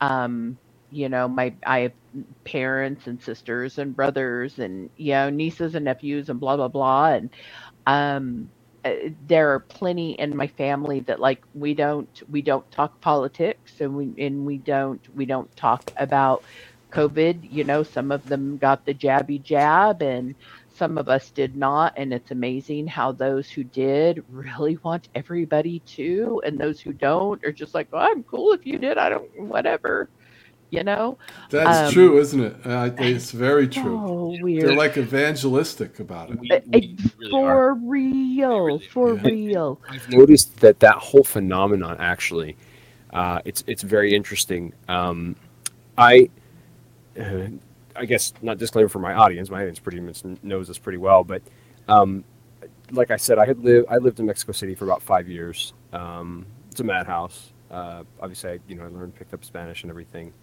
Um, most people in a room can't pick me apart as not being Mexican anymore, uh, which is kind of cool. Um, other times is is very conflicting because people are like, "Wait, you're white." Like, yeah, no idea. But um, at our church in, in, in the Hispanic community, like half the stuff you and I were talking, which is actually something I was going to bring up, but uh, half the Hispanic community doesn't even, I mean, like stuff we're talking about is not even on their radar because it's, you know, like they're very American concepts, like NASA and, you know, uh, yeah. deep state and, you know, bloodlines, all that stuff is like, crap are you talking about? Like for them, it's like, yeah, well, our ancestors like worshipped Venus, and he mm. probably tread the earth, and you know, but they're like, but that's just you know, that's just kind of what it is, you know, and it's it's whatever to them. Um, at the same time, they are very much more inclined to just kind of get in rank and file. Not all of them, obviously, right? You know, you've you've got, I mean, you've got a broad spectrum of Latinos. Like you're talking about a bunch of different people. Cubans, especially, are like I don't know what the crap you're talking about. Get out of my face. Like I don't trust anybody, you know. But you get a Mexican, it's like, well, you know, I guess the government's doing the best they can for us. So you get. it's true. I'm not. I'm not making it up. Shelley knows exactly what I'm talking about. So all that to say, a lot of people got the the the coof, uh, the uh, coof poke, and a lot of people did not. I obviously was one that did not.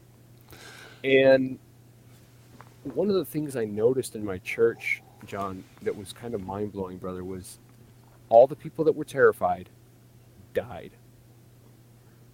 All the people that were afraid died.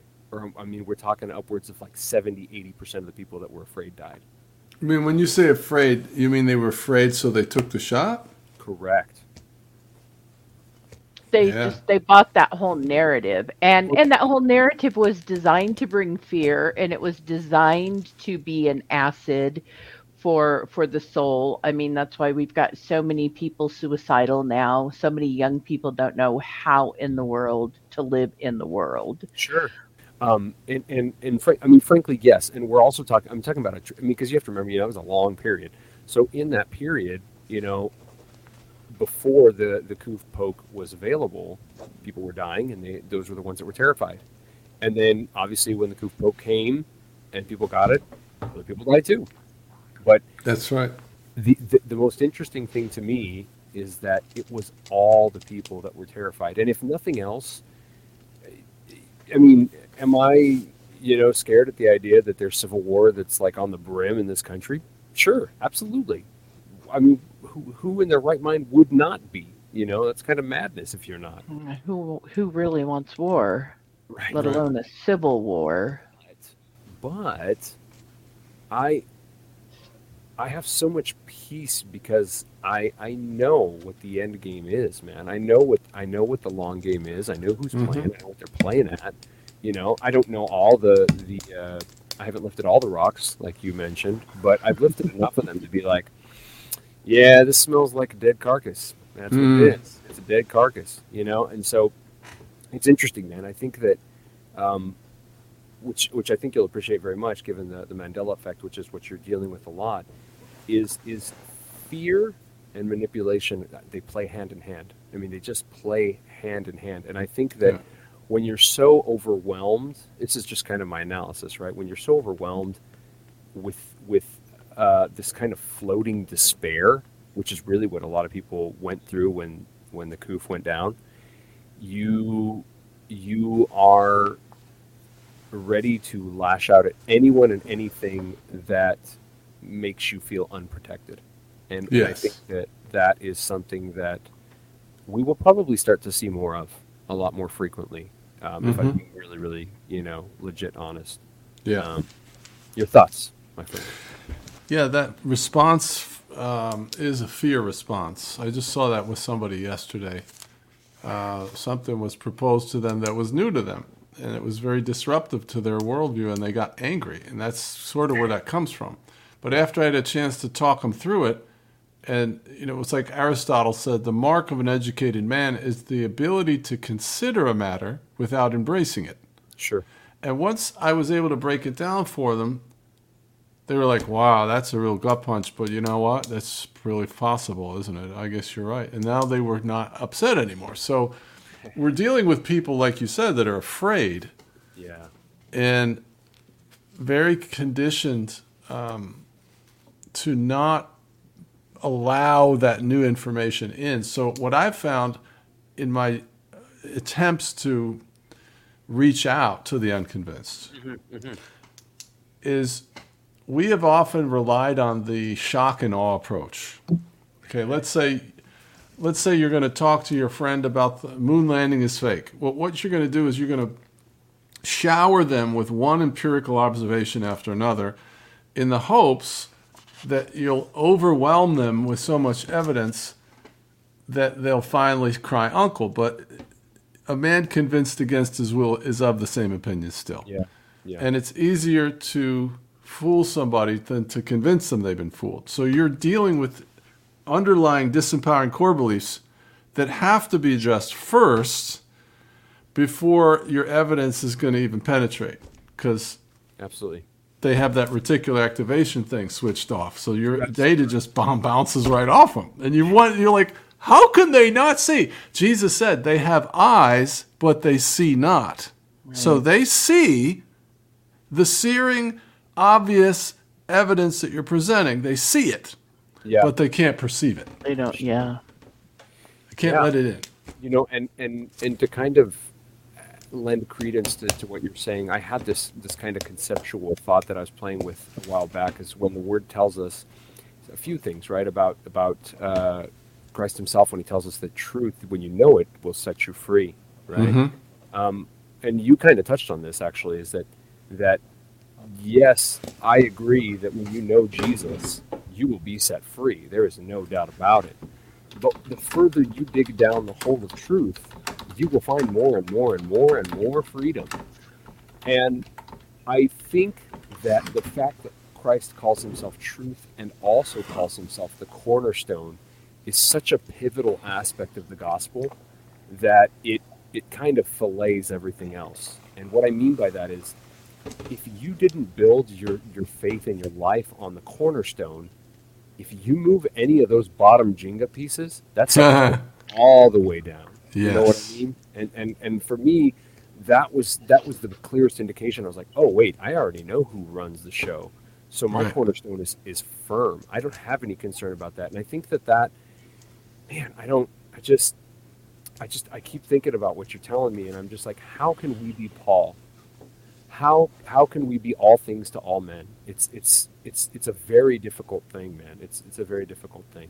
Yeah, because knowing the mm-hmm. truth is good, but not being able to communicate the truth is almost like not knowing the truth. Yeah. right. And you know that's part of what I found in my research too is when a person, Christian or not, they run into these grand, um, you know, conspiracies. Is what they are. A conspiracy is a hidden plan that's bad, basically. Um, so there's a sense of self-preservation that dawns on you uh, that changes your It's sort of like Second World War. Young men, 18, went and, and, and enlisted. Yeah. They had a sense of, you know, honor, but destiny. That's the thing that people get in touch with destiny. So, uh, destiny is not your plans. You have a plan. True. That's good. That's very true. But, but yeah, you're right. Destiny is never something you can facilitate. Right, because what you essentially do is you abandon your plans for this higher plan. Yeah. So you sort of enlist in the in the kingdom of heaven, which is a quasi military operation. Oh no, it's absolutely. Yeah, it's not quasi, right? it is the first. uh, so this is a big problem for the relationship because remember, the central theme of the of the normie is their happy life. Yeah. Right? They're on a joyride. I'm sorry. They might be seeking the Lord, they might be doing God's work, but there's this aspect of them where these topics are a down they're a buzzkill. They're, they're you're Debbie Downer and they want no part of it, which is wicked. Okay? It's wicked because you know, look at all the people that died because the pastors were shutting their brain off. And in fact, Second Thessalonians 2 speaks about a strong delusion that God sends yes. when you right, engage right. in willful ignorance. Absolutely. And it's not just regarding the gospel, it's any truth. So these are really relevant um, things. Uh, uh, you know, I've, I've heard many, many times people said, well, what difference does it make if the earth is flat or the moon landing is fake? I still got to go to work. Well, press the pause button, okay? Because does it matter to the fish if the worm that he wants is on the hook? Are you is your integrity and a, as a man, let's say, a red-blooded man, allow you to knowingly be a victim and deceived and a dupe and and not be concerned about it? That doesn't bother you that your that your leaders they're supposed to be public servants are actually you know criminals that want you dead. Look at the Georgia Guidestones. Yeah. That tells you their business plan. Oh, yeah. Okay. Uh, I'm not okay with that. and and so what it does is it it brings you to the brink where you are forced to make a choice. And this is where integrity steps in. First, the conscience tells you between right and wrong. So you got the angel on one shoulder and the devil on the other. Mm-hmm and you see NASA is lying and that's wrong, and you know it's wrong. The normie knows it's wrong. They know your evidence is, uh, they have no answer for it. But this is when integrity, as far as conscience goes, integrity then steps onto the stage of your life. And integrity is morals, integrity is the Ten Commandments. Mm-hmm. Uh, but it typically, integrity isn't integrity if you don't act on the morals. Like you can know what the Ten Commandments are, but if you don't obey them, then you don't have integrity, right? Right, right, right. So the moment of truth comes, that valley of decision, when you sit down with your friend or whoever you're talking to with your little three ring binder whatever, however you're going to communicate your little conspiracy theory, and they run that little algorithm where they count the cost and they're like, First of all, I'm smart, okay? This is what they think. I'm really smart, and there's no way that that they would be able to convince me that the earth is flat if it's actually round. Let's choose that one. That that's a really triggery one. And uh, so pride pride makes them rise up against you. Uh, but then they also calculate, you know, the loss of their reputation, Look at me. I mean, my life is a smoldering heap of ashes compared to what it was. Uh, beautiful house, paid for, beautiful wife, super smart, godly woman, loves the Lord, four beautiful children. They're all models, gorgeous, phenomenal inside and out. Two dogs, chickens, you know, indoor pool, love, love and life. I, I'm, I cried today like a baby. I cry almost every day. Okay, that's what I get. So you have a choice to make. If you want to carry the truth, it might not cost you like it costed me, but it could. Sure. And that's that's uh, more than most people are willing to do. Well, I think um, that's why everybody, well, not everybody, but why the vast majority of Christians jump on the whole pre trib bandwagon. Mm. because nobody wants to count You that cost. yeah, that's a lot easier pill to swallow for sure. Yeah, of course it is. It's it's God's also gonna God's gonna zip us all away. Woohoo! Mm. Yeah, because that's what he does. He always zips us away. Okay, I'm I'm reading a different book. I don't know. Yeah, I no. don't see zipping away going No. on. He zips us through, but not away very often. Not away. That's exactly right, and and that's that is that's really the. Uh, maybe He doesn't even zip us through. He plods us through Yeah, right. step by painful right? step. That's the linchpin. Uh, It's funny. It's very Lord- funny. the Lord is not he he. I mean, why would Paul's like, hey man, take this from me. It's it's bugging me. I can't deal with it. Right. You know, my grace is sufficient for you, bro. Chill, move along, keep doing your job, keep doing your job. You know, that's. I think that that is the linchpin for us as, as Christians, and and even even coming down to the words truther or you know conspiracy theorist, any of those. I think that that's what it, what ultimately it comes down. To. Like I can't, I, I can't look at the Bible the same way I, I used to, ever, ever, ever again. Never. No. No, there's Never. no uh, unseen it. Yeah, But, you well- know, so we make sure we we we do have the trust Nice. protection we need. So Yes, indeed. Gilligan's uh, tinfoil hat. Um, but but I mean, for me, man, that that just was it, it. Really was like the the the, the straw that broke the camel's back. I was like, these dude, these guys are are like running the earth because God let them. You know, like I I can't look at my Bible and not see these guys. And and I'm sure you went through stuff like this too. You talked about this, right? Kind of like a disassociative period, right? Where you're like, oh, what do I deal? How do I deal with this? What do I do with this? You know, and and I would talk to the Lord and I'd be like, Lord, am I insane for thinking that there's all these other dudes floating around doing all these menacing things and all this crazy crap going on? And you know, like the more you just absorb it and you read it, you're like, no, this is this is your plan, bro. Like I didn't I didn't choose it. I certainly didn't choose it. You know, Right. like I'm just one of the not pawns. the way I would have man. ordered the game. Absolutely not. Absolutely not.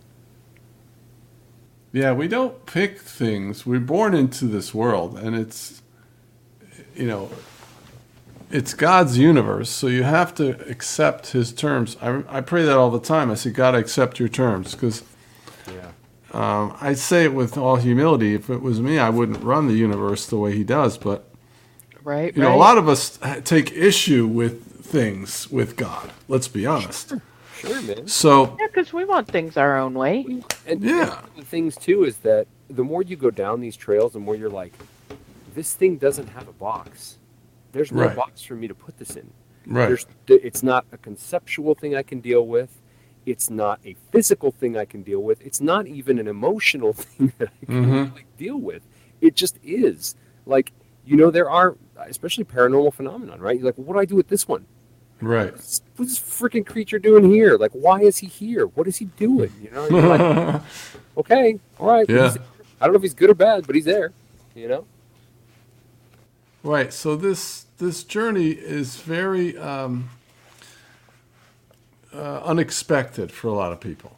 We Yeah. aren't planning to change. Most people don't change dramatically ever, much less overnight.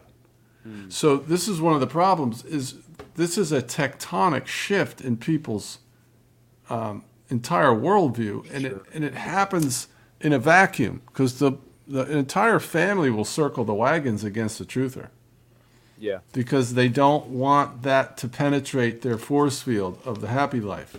You know, like I- I, I'll give you an example. I would watch, I would be watching a superhero movie with my kids, and I'm watching all the predictive programming.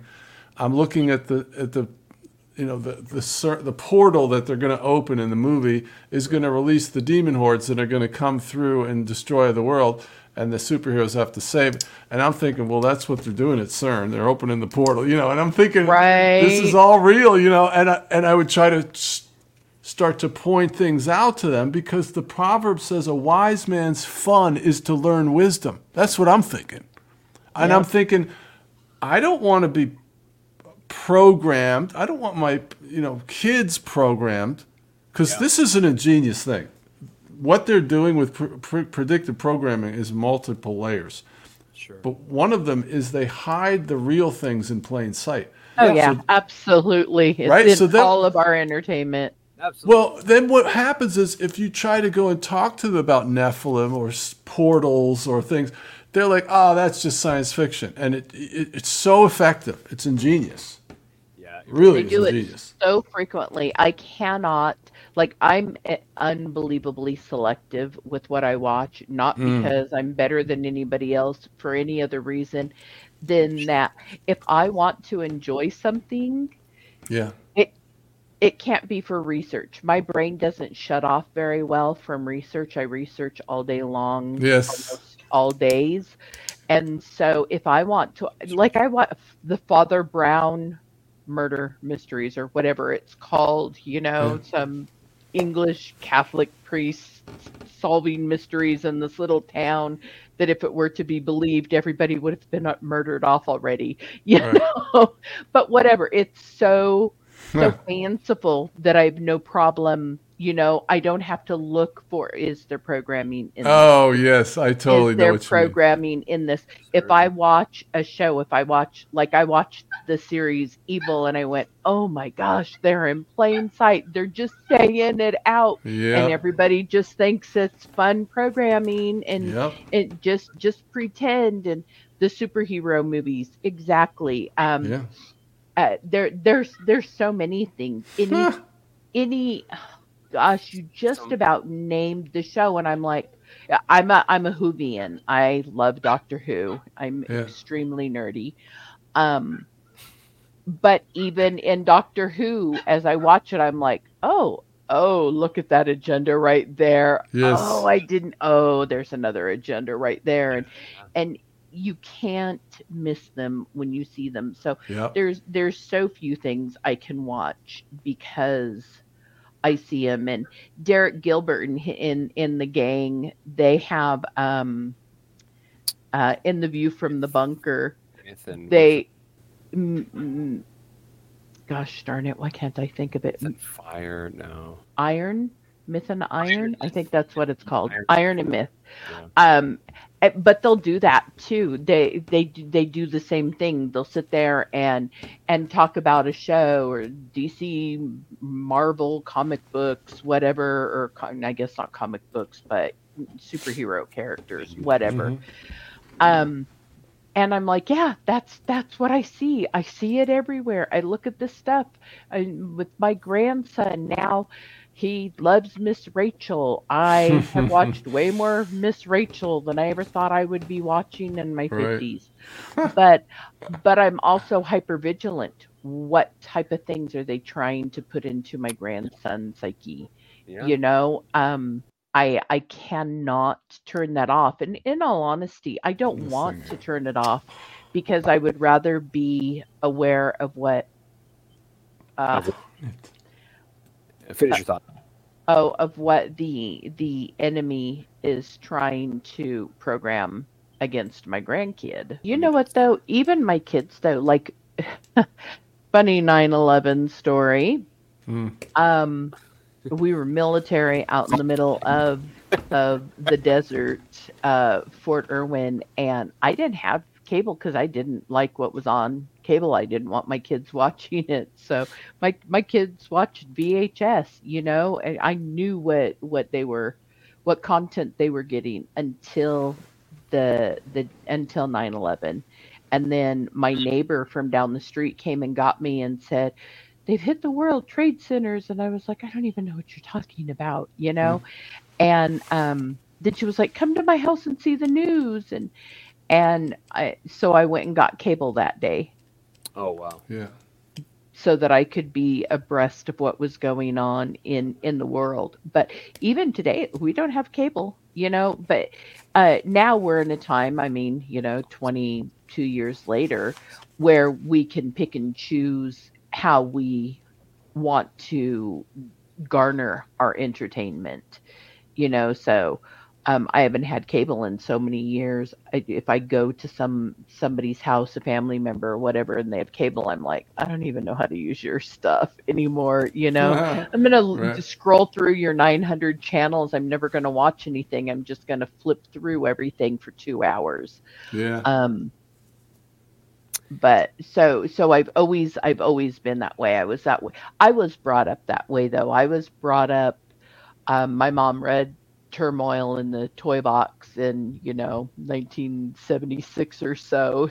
So, so we didn't play with anything that smacked of any kind of of um, uh, occult I mean, we, we didn't play with My Little Ponies. I, I had a, a somewhat restrictive childhood, Yeah. um, and and I was a little bit more lenient with my children, um, but not that much. I I really, when I say I have always been um, weird, I mean I have always been weird.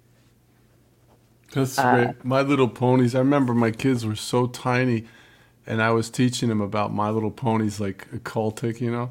And they said, "Dad, My Little Pony lies about God." That's how they. That's how they understood it. That reminded me of that. It was so cute. I mean, it kind of does. the the programming that's in the programming, Yeah, Mm. it's legit. Yep. Yeah, Matrix is not a not a crappy movie by any means. Um, it's my favorite movie to this day. Um, kind of uh, final question, I guess, on on my part, man. What what's the plan from here? Where do we go from here? We like as believers or truthers or Uh, both, both. Um, you can you can separate them if you want to. You can combine them if you want to. Um, I guess I, I'll just leave kind of one final comment and let you kind of uh, you know brew on the comment as, as part of the question. We were talking about the truth setting us free, you know, and, and both of us, I think, well, actually, all three of us are really on the same page about level, like there are levels of truth, and I think that that's important to remember when we're sharing the gospel or we're, you know, trying to introduce a group of people to a set of ideas that are very contrarian to the uh, normal set of, of ideals, you know, of, of how the world runs, what it means, what it's doing, what it should Right. be doing, so on and so forth. So I guess in light of what's happening in the world, in light of kind of where we're going, what what do you think as a God fearing God God believing Christian that you know obviously grapples with these ideas as well? What what, what do you think is, is the most effective thing we can do moving forward? All right. Well, I just did a talk a couple nights ago uh, called "The Pervasive Fallacy That Everyone's a Shill." so, a lot of a lot of Christians are giving over to fatalism and apathy, not apathy, but um, despair. Right? They're just pulling the covers over their heads because it's so chaotic, and so you know the answer to the, the news cycle and the acceleration of madness is you have to be able and you have to cultivate the ability to hear the voice of God. Because Jesus said, My sheep hear my voice, and the voice of another they won't follow. And that's the only sure thing. Jesus becomes the telephone pole in the hurricane, and you know you're going to have to be able to have more than just um, scriptures that you've memorized. Right. One word from the Lord will change the course of your life Absolutely. and will provide you with what you need to walk through the fire. You have to be able to hear from God. You have to have been convinced by him. That's when Paul says, "I know whom I believe, and I am persuaded." We Mhm. overlook that. I he has convinced me by what he has done that he is able to keep Yes. the rest of what I'm going to give to him against Yes. that day, and and like that resonates with me. It's not that I know of him. He's convinced me. He's convinced me. That's right. But see, a lot of people um, will say, "Well, I prayed and I don't hear from God." And let me tell you that that is not. God doesn't love one person more than another. Like He talks to them, but He's not going to bother with you. You will hear from God in direct proportion to how much you want to hear from God. Mm. That is for sure. If you want to hear from God, you can hear from God. You just Right. don't have it decided that you want to set your set your face like a flint. You know, try showing your God you're serious and turn over your plate for a couple days. That'll bring heaven and earth together. Right, right. You bet. yeah, we don't understand why fasting works, but we do understand That's that it right. does work because we we have again, Well, we're convinced. We're convinced. It makes sense. It's literally killing the flesh. Like that's Right, what exactly. your body is dying, and so God's like, "Oh, you're willing to give that? Sounds good. Let's have a chat." You know? Well, and that's what he says. You know, everybody's fond of quoting Jeremiah twenty nine. Uh, Eleven. is that the one they want to quote and for me it's 14 because he says and you when you seek me you'll find me when you seek me with your whole heart Yeah. Yes. That's such a good promise. I mean, it's a if. When you when you're willing to seek with blood, sweat, and tears, I will be found. And one of the things that that Rick and I comment on frequently that we've noticed is is people who are searching for the truth. You can see you can see some celebrities, uh, Russell Brand, um, Joe Rogan, um, Jordan Peterson, these are people who have all been searching for the truth. They search out the truth. They look for the truth. They want to know the truth. And so we pray that they find the truth. Yeah. And when you search for the truth, Jesus is the ultimate goal. He he is the target. Yeah. All the other things are the rings around it, but he's the Right. bullseye. Yeah. He's the That's it. penultimate truth. Well, I mean, I think that's a wrap, man. Great. Great. Thanks for having me, guys. That was a really great time and fellowship, and I, I really enjoyed it. Hey, man, I want you to definitely um, go ahead and give your plugins before we take off. Um, Oh, yeah. on the screen. Please let, let everybody know what you're doing. Uh, you know, Uh-huh. it's free for as long as you want to take. It's all yours. The stage is All right. yours. Yeah. Thanks for that. Yeah. So you can find us on, on YouTube at Wake Up or Else. It's all one word. Uh, the website is wakeuporelse.com. And the book is called The Conspiracy Theorist Survival Guide. And we also now have a, a podcast called the Conspiracy Theorist Survival Guide Podcast. You can find that on all the podcast platforms. And the book is available in paperback and audio and ebook, and it's it's everywhere now. It's not just Amazon; it's on all the different places. So, um, Nice. you know, we do live streams. We have a Friday night hangout on freeconferencecall.com for truthers, just to be so you're not alone. And uh, so, come on over and check us out. Cool, man. That's good. That's, That's good. so glad awesome. you As uncomfortable as I know that there there are moments that are um, super lonely. Um, I'm grateful that you're obeying the voice of the Lord, seeking it diligently, and you know, just just trying to be a, a light to to those that need it, man. Um, it's a Yeah. ministry. I, when you were telling us kind of what you were doing and stuff, I was like, I don't, I don't really know, I don't know how to take this, you know. And then I, Shelley was just talking about it right now. She's like, yeah, well, Rick, Ricky like lost his job because he refused such and such, and I go, oh well, I guess yeah, I guess I was persecuted. That did happen. Right. It's- you know, when you when you're living the the moment, you're just like, all right, suck it up and move along. You know, Get just gotta through it.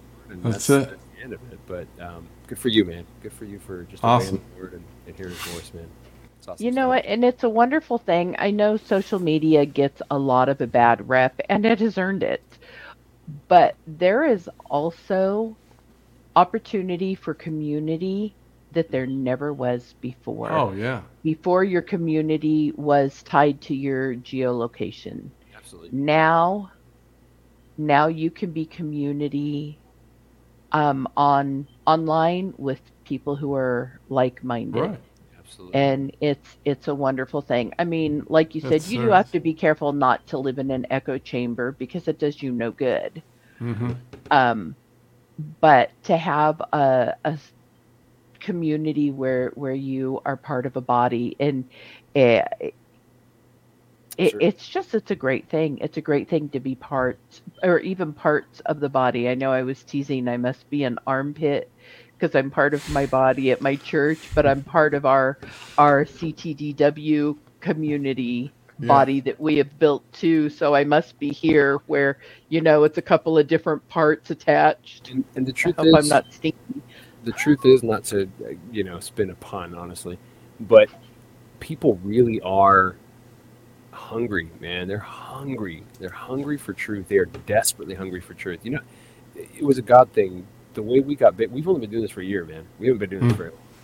Um, the way we got big i posted a blurb about kind of nothing honestly about antarctica because we were talking about megaliths and we were talking about pyramidal structures and stuff like that.